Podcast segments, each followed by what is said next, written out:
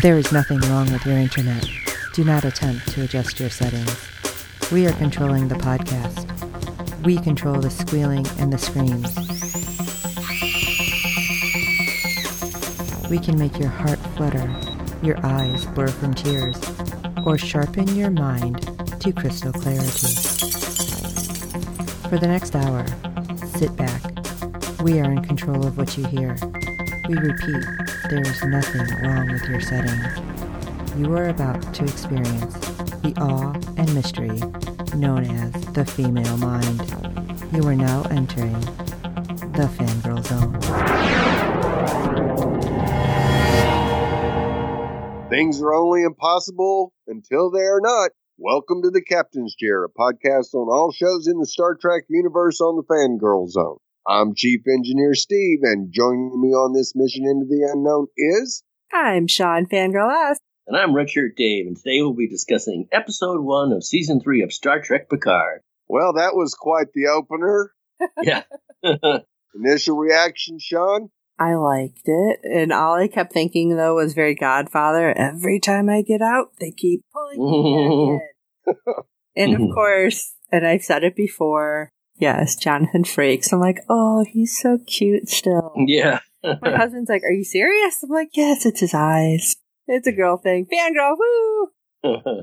Dave? Oh, I really liked it. Thought it was a lot of fun. I mean, last year you could see familiar territory, but that was, to me, it was so dry. You know, get back in space, and now they are. I found one thing in the aftermath of the show that I was unexpected that there were so many font fanatics out there. Yes. Really? Did you see the...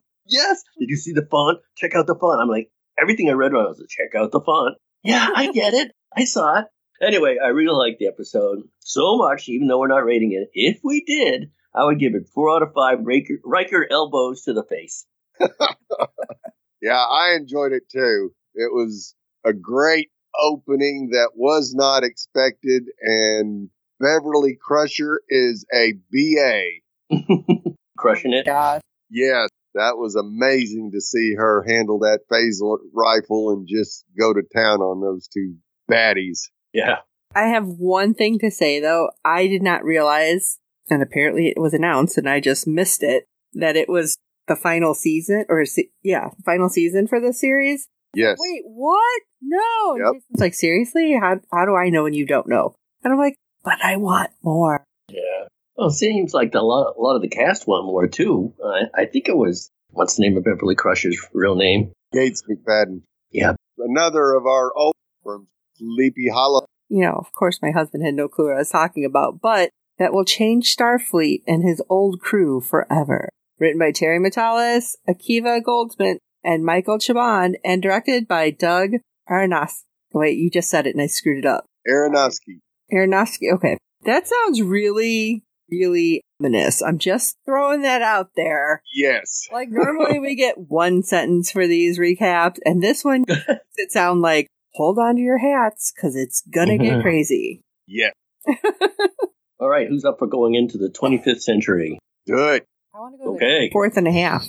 Dodgers in the 24th and a half century. Like, overshots of a nebula. I don't want to set the world on fire, but I think Spot is a nice addition. I really liked it. One of those classic ones, a little before my time, I must say. Did we get an Earth-style vessel appears, the SS Helios the 12th. Helios is the ancient Greek personification of compassion and clemency. An angular alien spacecraft approaches. A montage reveals artifacts inside the ship. They include crates, orchids, a string of pearls, and a pair of theatrical masks. I thought I collected junk, and I do. Yes. A computer plays the Enterprise D Captain's Log for Stardate 43996.2.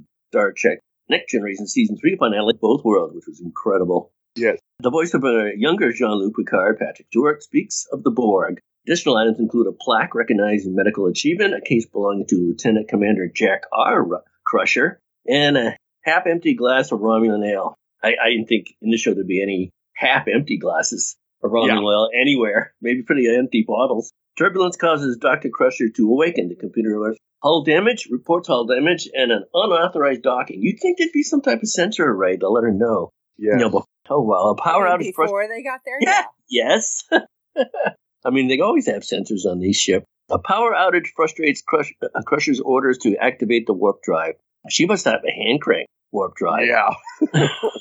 They have to count down? Are you kidding? The voice of another person who wonders how they were found. Crusher quickly locks this unseen individual in a room, diverting all power to the warp core. She arms herself with a phaser rifle. Intruder alert. Helios is boarded by a pair of armed, hooded figures. It's the Witness. Yes. They appear to be wearing bird skull masks. Well, that was pretty ominous. And that's the first thing. 12 Monkeys, Terry Matalas thing. So why not make a derivative scary-looking mask? Yep. You know what? Yeah, Terry. Yeah. So Crusher exchanges fire with them in a corridor, and she exhausts a power cell, and in the crossfire destroys several artifacts. Oh no, my stuff! She eventually succeeds in defeating them both. I always wondered about the weapons, and why would she have, like, a shotgun one? Right. Like, this limited...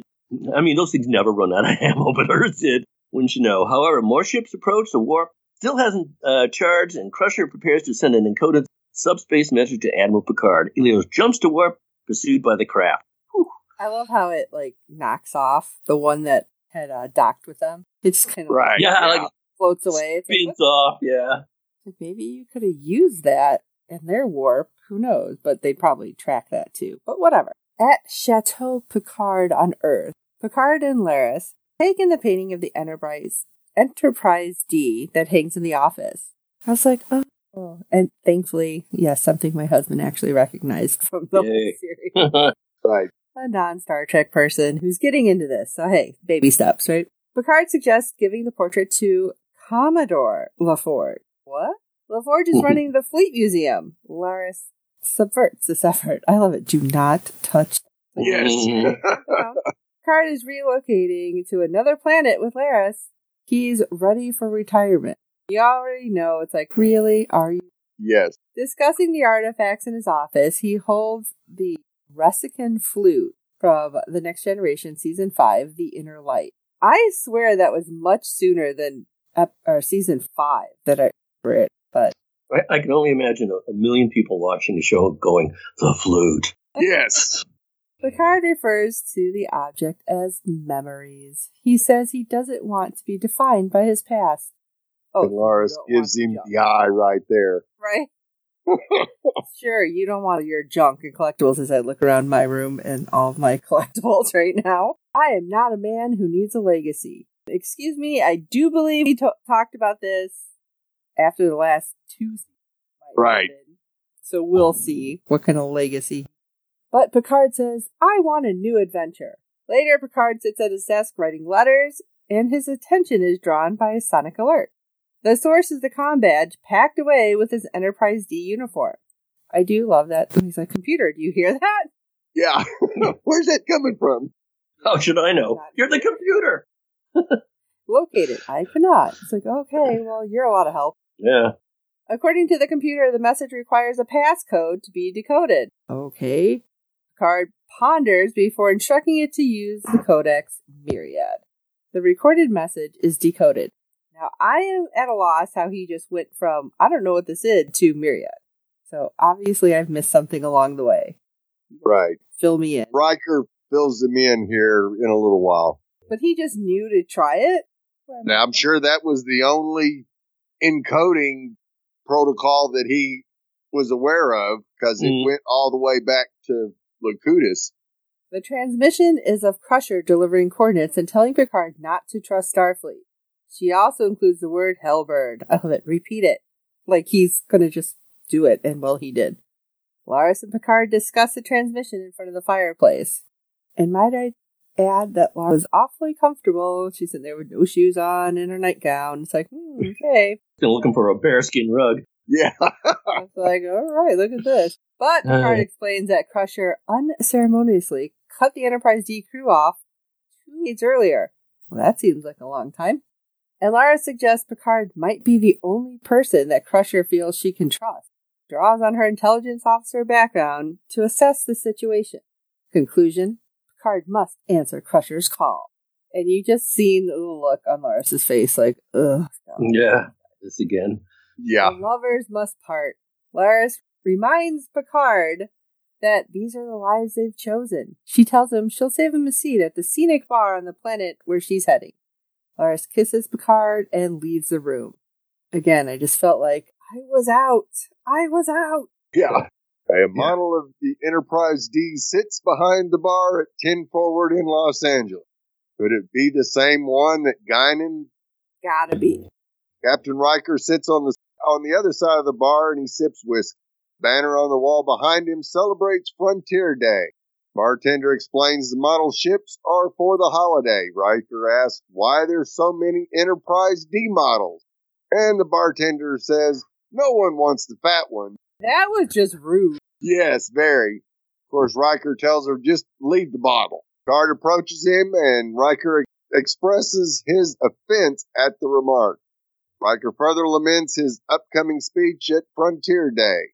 However, he says Picard's speech will be great. Yeah, nice recovery. Nobody wants to hear an old coot do this. It seems like everyone. It's like, oh, yours will be great. Picard thanks for surrendering family time, but Riker says Deanna and Kestra will appreciate the time away from him. At a table, Riker says he hasn't considered a codex since an unseen event on Rigel 7. Picard expresses his confusion at the word Hellbird. Riker easily explains, when Picard was compromised by the Borg, a computer virus infected the Enterprise D. Using the same adding 3 strategy utilized by that virus, Riker reveals new coordinates. It's the Wrighton system, outside of Federation space. Both men agree that they need to find a ship, however, chartering one is out of the question.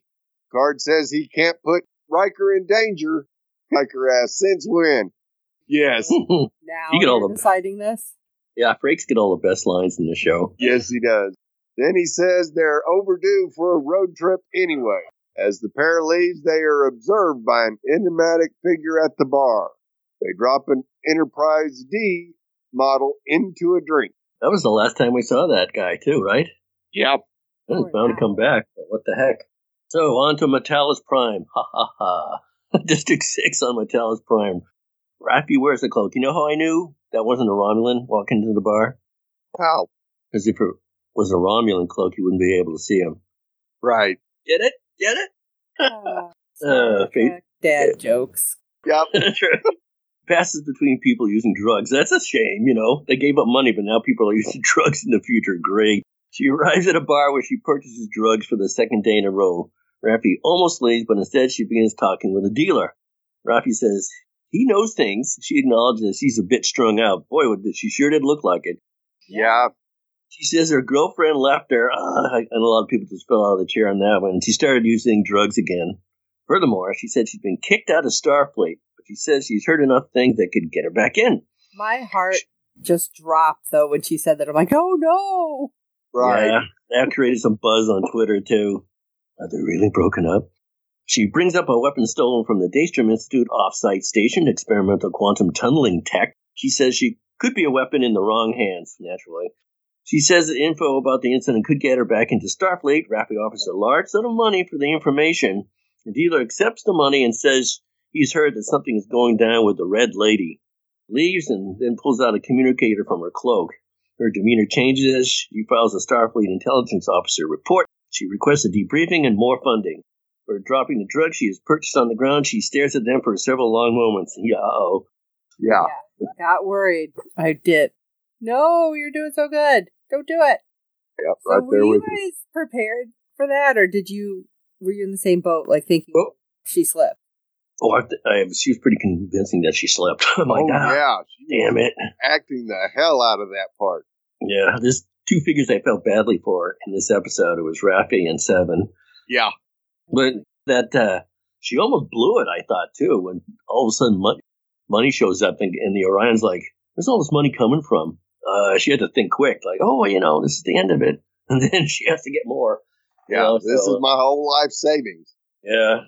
The guy became suspicious. Fell for it. Yeah, sucker. But he kept, like, grabbing her arm and, she had to play hurt, too. I'm like, crack. Lay you out. Good thing. Now we get to go back to Riker and Picard arriving by shuttlecraft to a space dock. Picard isn't sure about this plan, and Riker says it's less of a plan. Bruce. Oh, let's just go half-ass it. Got it. Yeah. They're high-ranking Starfleet officers, and they're claiming to be undertaking a routine inspection. Inside the station, the shuttle docks with the USS Titan A, Riker's former ship. But it's no new refit. But it's the new refit, Neo Constitution class. The fleet is dispersing for exercises to prepare for Frontier Day.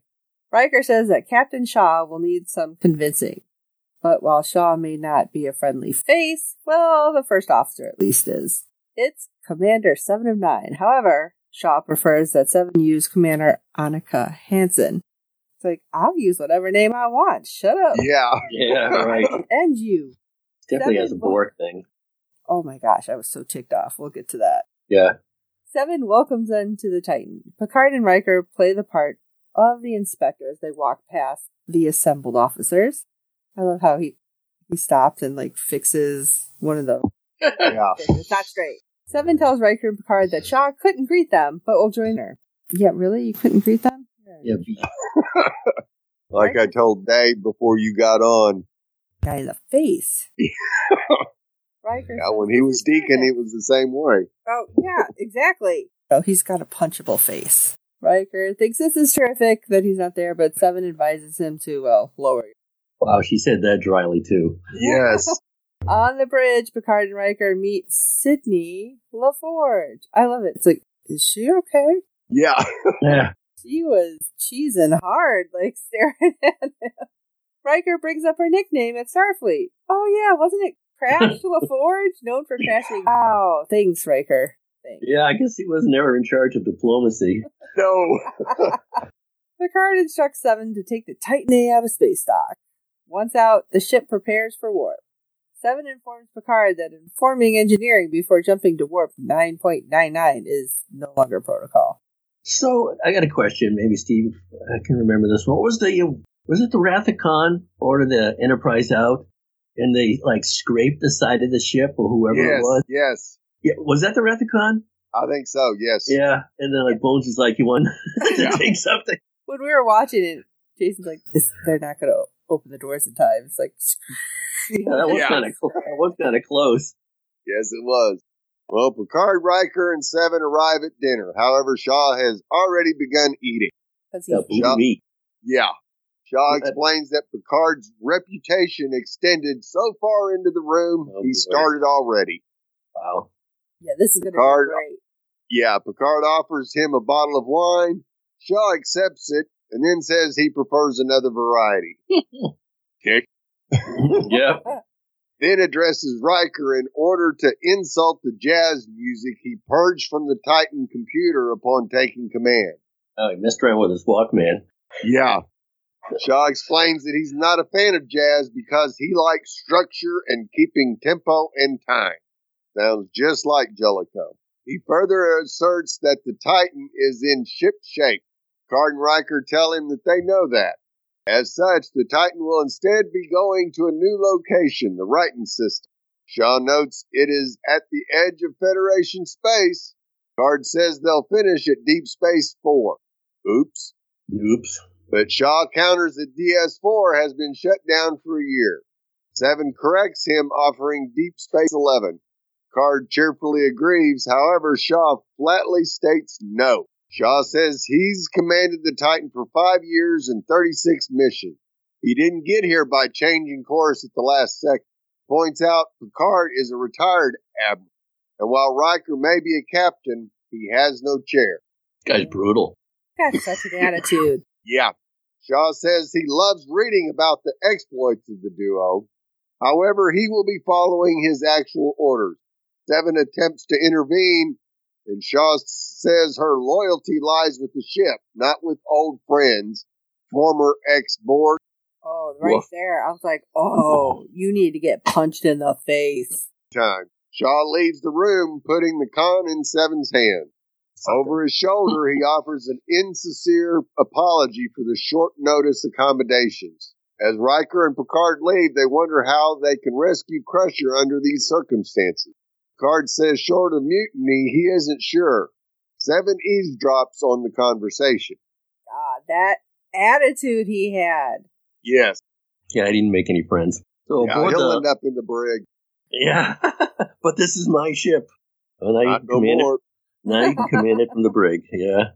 So aboard the La Sirena, docked at Metallus Prime, Raffi watches holovids of her estranged grandchild, her handler at Starfleet.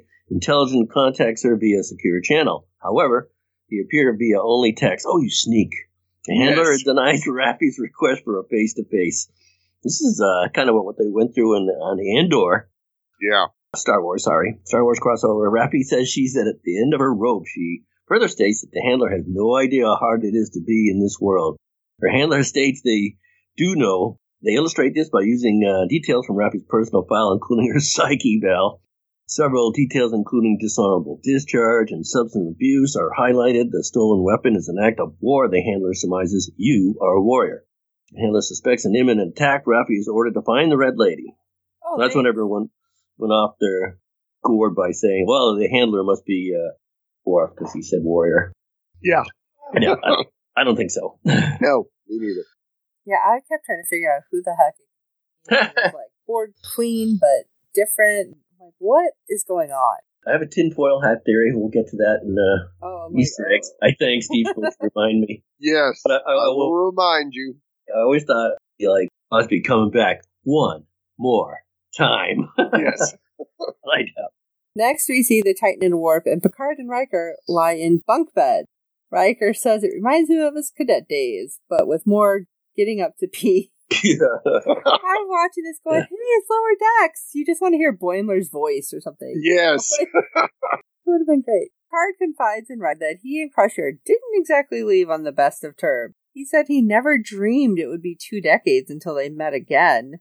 Riker said, well, none of us did. Picard then asks, what if it's already too late, Will? Duo is then summoned to observation. And I'm just thinking, the fact that they were put into those just bunk beds instead of whatever... Quarters, yes. Quarters. I'm like, he is all sorts of a dick doing that to them. Yes. Yeah. That was a definite diss. This is all going in the report. Yeah. Next thing we know, we see Seven asking for permission to speak freely, like she's ever had asked before, really. Come on. Right, yeah. That's never been...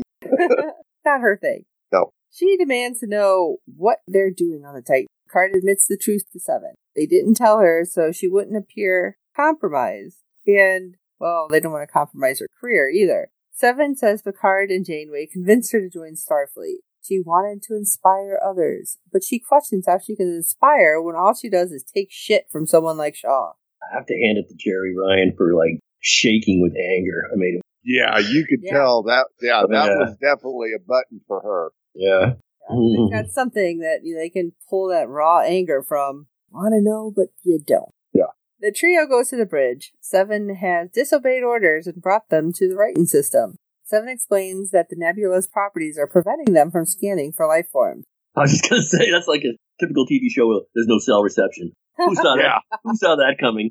In a low voice, Seven informs them that in 4 minutes, exactly 4, the ensign guarding Shuttle 3 will be called away. Picard thanks her, and they leave the bridge. In his quarters, Shaw awakens. He sees a nebula outside his window and gets up. Well, he's pretty pissed off. Yeah. He arrives on the bridge, and Seven admits they're at the Wrighton system. Shaw demands to know the location of Picard and Riker. LaForge informs him then of an unauthorized launch from Shuttle Bay 3. Now, this was after he's like, walk it down. Well, you suck. The only thing I had a problem with... Oh, sorry. Go ahead and finish your line there. Shaw threatens to end Seven's career, and he demands a full report. Okay. So do you want me to do the report, or are you going to fire me? Because I'm not doing both. I'm surprised he left her on the bridge. Would have sent her to her quarters to think about it or something. He was such a dick. Put her in the brig. Yeah. The only thing I had a problem with is I always watch closed captioning, so I don't want to miss anything. There's a low rumble, and that's what wakes up Shaw. Right. I'm like, low rumble for what? Somebody was at the garage door talking to him? Yeah. I know. There's no way you could hear that. First of all, there's no sound in space. Yeah. After that, I've never bothered sci-fi shows. But what was it, the garage door on the shuttle? Yeah, after the shuttle like that. Door I know a captain's in tune with a ship, but low rumble, like from what? Somebody, was it Archie Bunker flushing the toilet upstairs or something? Dropping out of warp. Yeah, there's no way. Okay, nitpicking is over. Board the La Sirena, Raffi searches for the Red Lady. She asks the computer to show upcoming celebration. She rules out the Bajoran Gratitude Festival and the Klingon Empire Union Day. However, she selects Frontier Day. This culminates in an image of a news report about the pre-Frontier Day recruitment drive. It features an image of a red statue and the headline, Rachel Garrett Statue Dedication Ceremony. Of course, Garrett was the captain of the Enterprise C, as seen in Next Generation Season 3's Yesterday's Enterprise. Thank you. I had no idea who she was. Yep. I thought it was the engineer on Voyager at first. I thought they were talking about the Red Angel. Yeah. Then I thought, then they showed this before and after pictures of her, and they thought, oh, that's right. They used to call her Spike for that thing that was sticking out of her forehead. Yeah. Bad joke.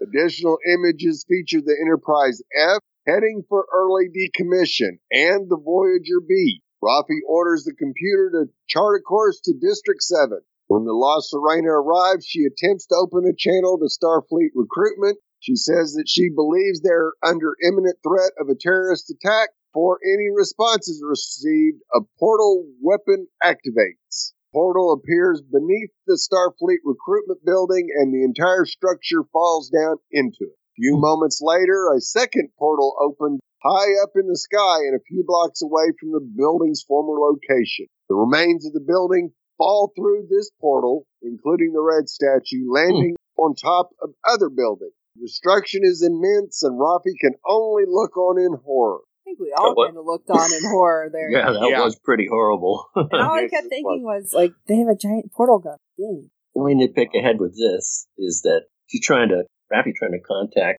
a recruitment center. What shouldn't be, you can't get out of space dock without contacting the dock master. She's approaching the planet. Shouldn't be like, clear me for approach or something like that. Nitpick. Anyway, someday they're going to put me in a nebula on my own. The shuttlecraft arrives at the Helios. Riker and Picard admire the breathtaking nebula. The sensors indicate that there is either one or two biosigns aboard the ship. One matches Crusher. She needs help. The shuttle dock aboard the Helios. Music continues to play. No one turned that thing off. No. Picard identifies it as a compilation of classics he created for Crusher in lieu of wine and roses. Well, that was your first mistake, buddy. Yeah. They find phaser fire and postulate the number of intruders. Hey, maybe that's a little nod to Sherlock Holmes. Right. Riker asks if Picard has ever seen ashes like this before from phaser fire. Picard moves to the next room. A figure holding a phaser rifle appears behind Riker. Meanwhile, Picard locates Crusher. He's in suspended animation.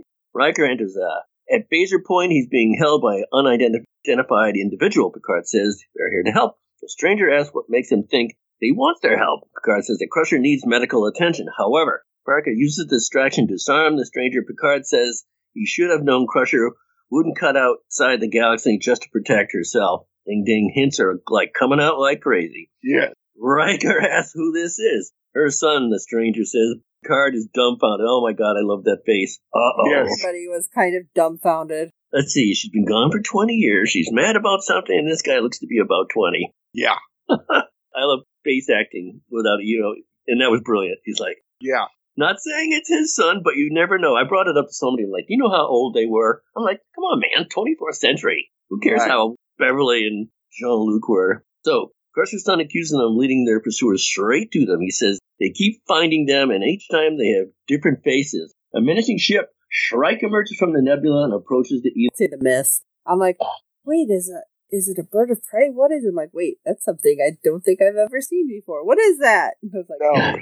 It's a spiky ship. Spiky ship. Bad guys like to use spiky ship. Before you joined us on air, I was telling Steve how, like in Babylon 5, the Shadow Warcraft were all spiky and stuff. Did you ever watch Babylon 5, Sean? Remember the Shadow Warcraft? They were awesome. First Chris Pine, the Kelvin timeline. That thing was full of spikes. So bad guys equal spiky ship there. Yep. So what time is it? Easter eggs. Easter egg time. Yeah. So there was a lot of connection to Wrath of Khan. I heard some announcements recently that they believed Wrath of Khan was the perfect film. I'm like, look, now that's been stuck in my head the last few days. And I'm like, is it? Anyway, Star Trek Picard begins with the blue text on the screen with the word, in the 25th century, which directly parallels in the opening of the Wrath of Khan, began with the text in the 23rd century, in the exact same font. So, yeah, what are you, a Fonty? Is those people called Fonties out there now? Yeah.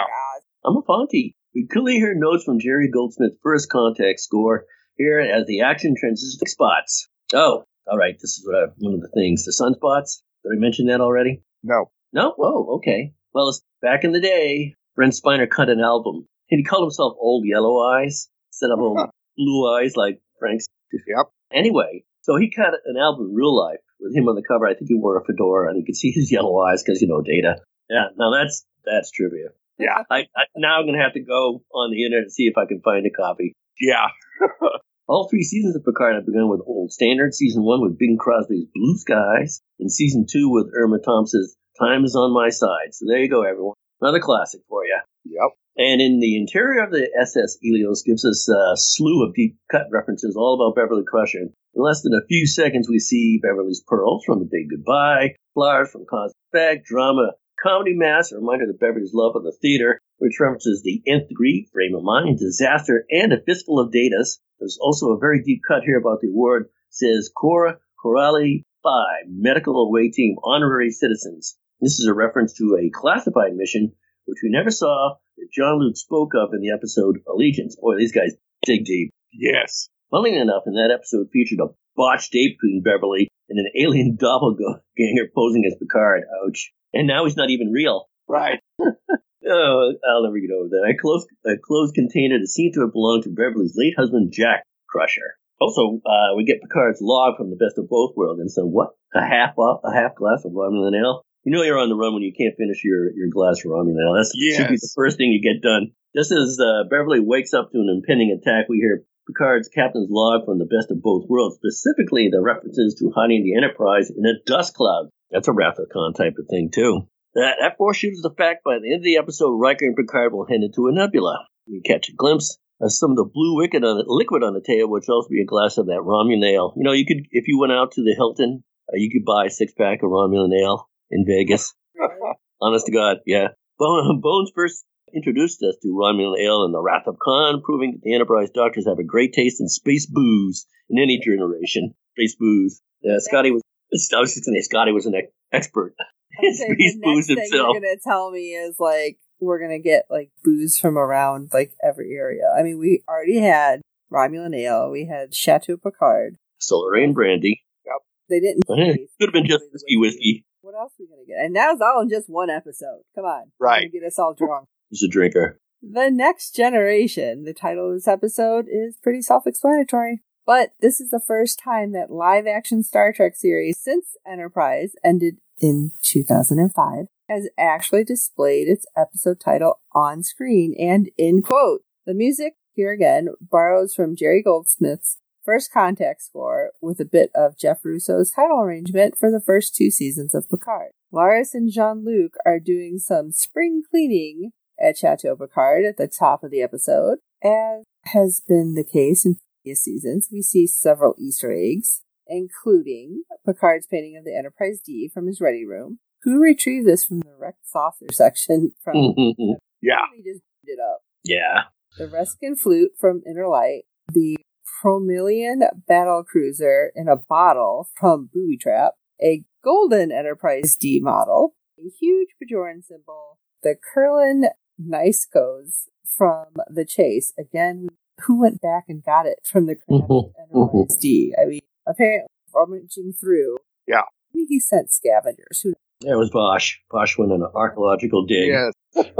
Riker and Picard talk about the celebration of Frontier Day, which commemorates 250 years of boldly going. I feel like Riker's really bored about that. Yeah. This is not the birthday of the Federation, which is actually a tiny bit younger than Starfleet. The Federation was founded in 2161. Wow, that's not that far off.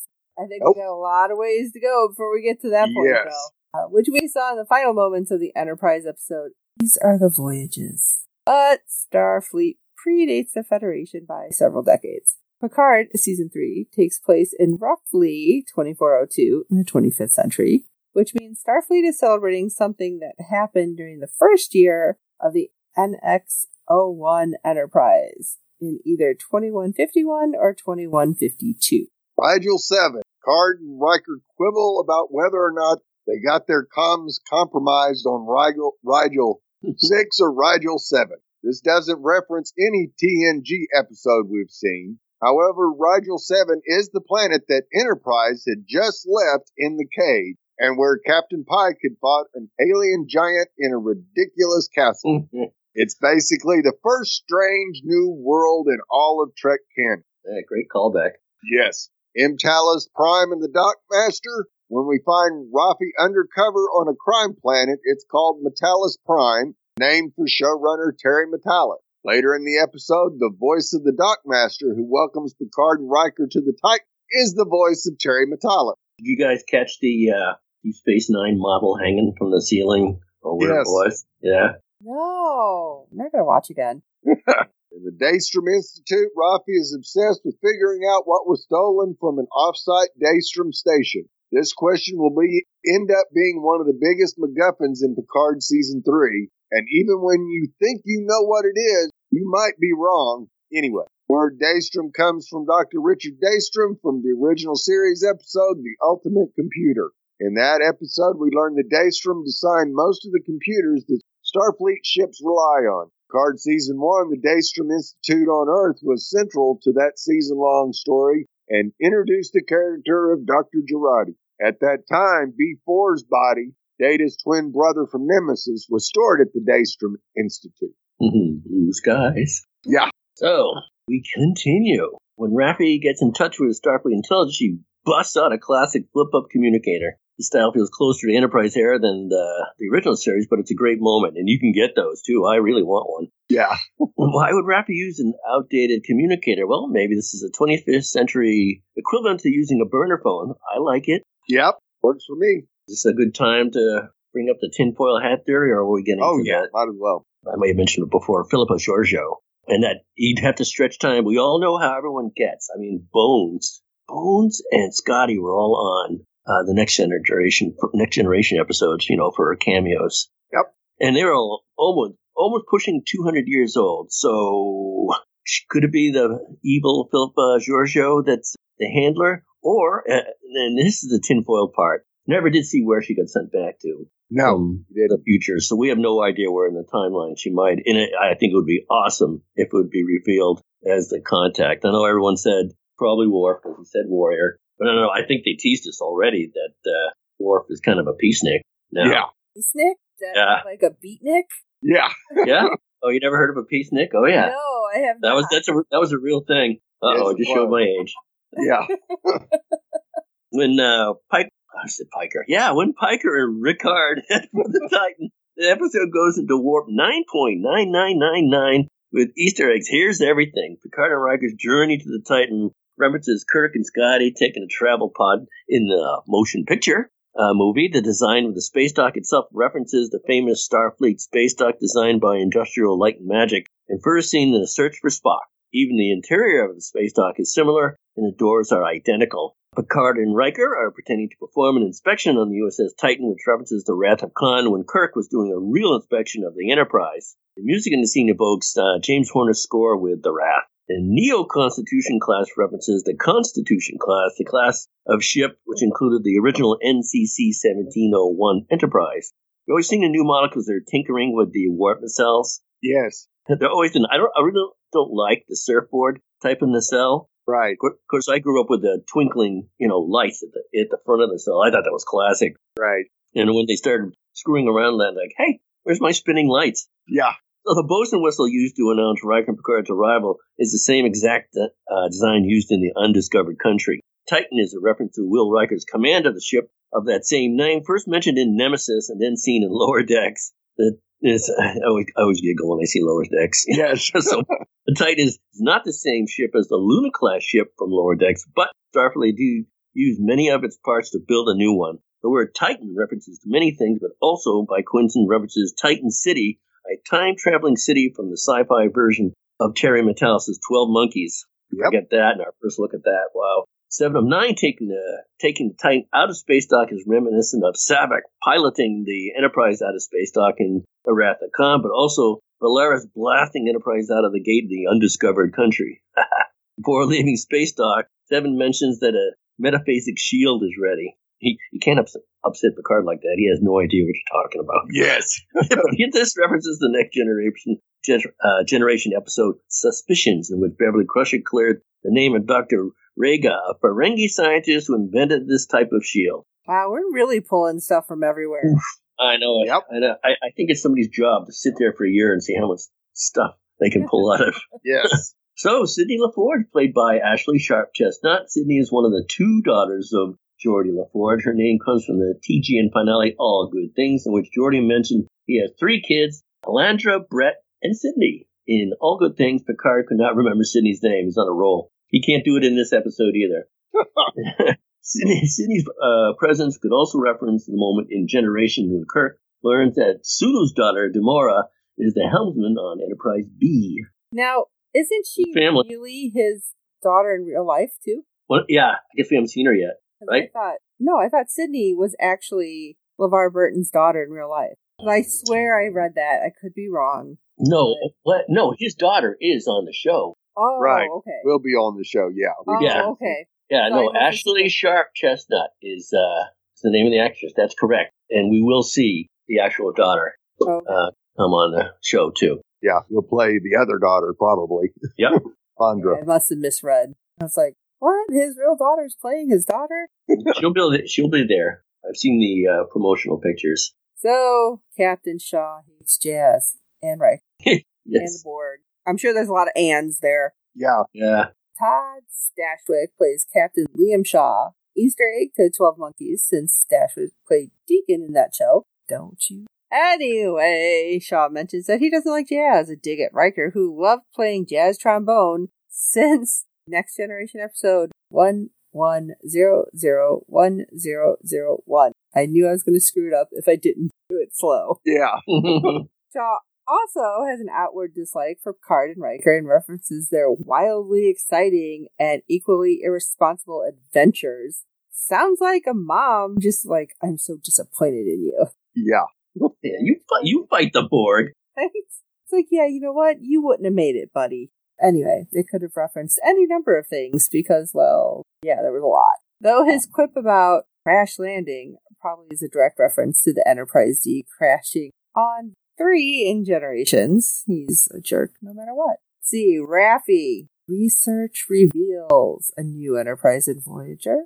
As Raffi frantically tries to figure out the beating of the Red, calls up a screen of the upcoming holiday events. This includes the Gratitude Fest, which references a Bajoran Gratitude Festival, first introduced in Deep Space Nine episode Fascination. But if you pause the next screen Raffi looks at, you'll see, dun dun dun, a ship called Voyager 8. Enterprise F with text that says slated for early decommissioning. Yeah, you know what? I'm just seeing, the fleet coming together right now. Yep.